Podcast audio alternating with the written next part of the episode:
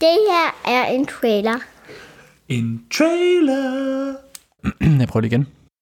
En trailer. En trailer.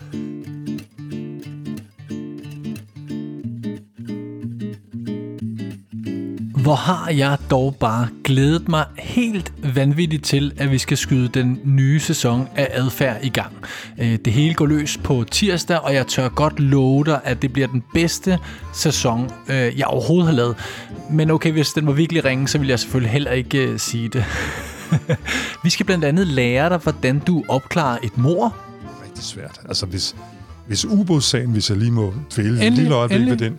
Ubådssagen, hvis man forestiller sig, og det er faktisk ikke svært, at Peter Madsen, øh, han, havde, han havde sørget for, at der havde været noget mere jern, altså noget metal, i de her poser, hvor han, efter han havde parteret livet, det var, øh, at de var fyldt med jern, inden han droppede det i Køgebugt.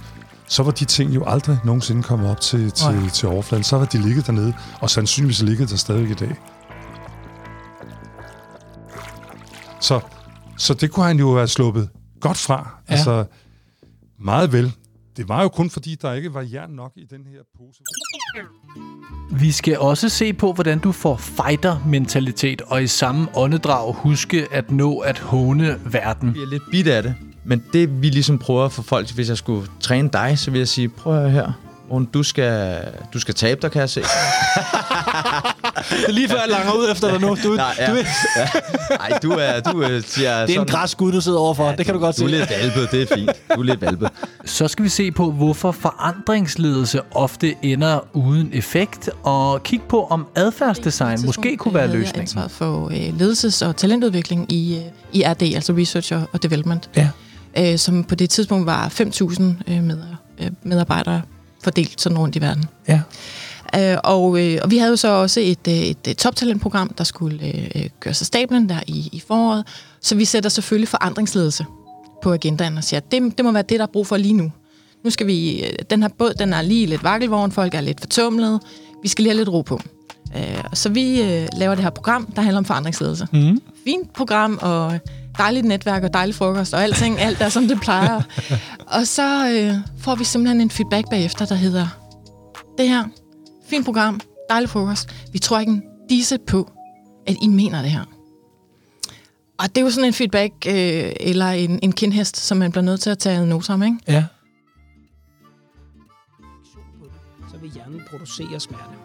Der er ikke noget, der hedder smertesignaler øh, fra kroppen. Nej, Okay. Det ville man tidligere tro, ikke? Det, det får det jo til at lyde, som om smerten kommer fra kroppen. Og så skal vi i et dobbelt afsnit i løbet af sæsonen se på smerter som begreb. Smerte er en oplevelse produceret af vores hjerne, på samme måde som sult og kærlighed, tørst Øh, hvorfor har vi dem? Hvor kommer de fra? Og hvad kan vi gøre ved dem? kroppen. Men man kan godt have ondt et sted, hvor der slet ikke kommer det, de her beskyttelsessignaler fra. Mm. Og der kan også komme masser af beskyttelsessignaler, uden at vi vil opleve smerte.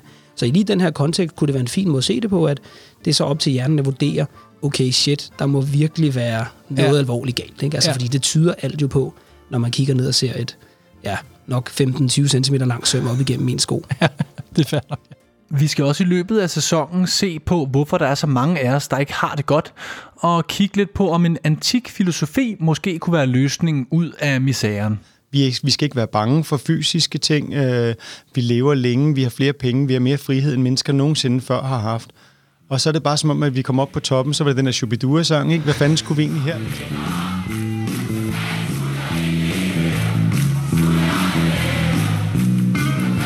Hvad fanden skulle vi egentlig her i toppen af den behovspyramide? Vi, vi har det jo ikke godt. Og så skal vi bryde et par tabuer, når vi i et helt afsnit øh, interesserer os for, hvad ledere ikke tør tale om.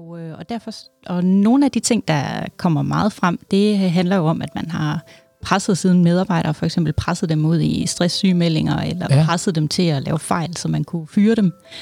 Øhm, man skammer sig også over, øh, når man gør noget lovligt. Det kan man sige, det burde man jo også skamme sig over, men man siger det i hvert fald ikke højt. Øh, det kunne være, at man diskriminerer, når man ansætter, diskriminerer piger med tørklæder, fordi man ikke øh, ønsker at have dem på arbejdspladsen. Det kan også være, at man diskriminerer på alder eller køn. Og, øh, og at man faktisk... Øh, det kan også være, at man er en ny leder, der har truffet en beslutning om en strategi for en afdeling, og så opdager man egentlig, at øh, den her strategi, den er helt forfejlet. Øh, man burde have gjort noget andet, men man kan simpelthen ikke få sagt, at man har lavet en fejl, eller at man, har, at man er i tvivl, og er bange for, hvordan man vil fremstå i, øh, i andres øjne. Og der bliver også plads til lidt mere dramatiske historier, når vi blandt andet skal se på, hvordan man overlever tortur.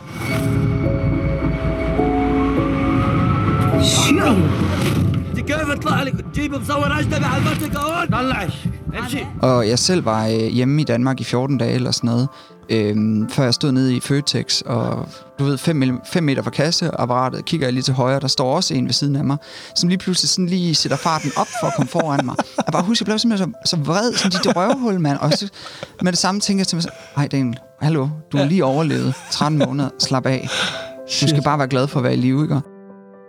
Og når ja, så får jeg også lige en gigantisk overraskelse i et af interviewene så skal du da lade være med at slå ud efter mig.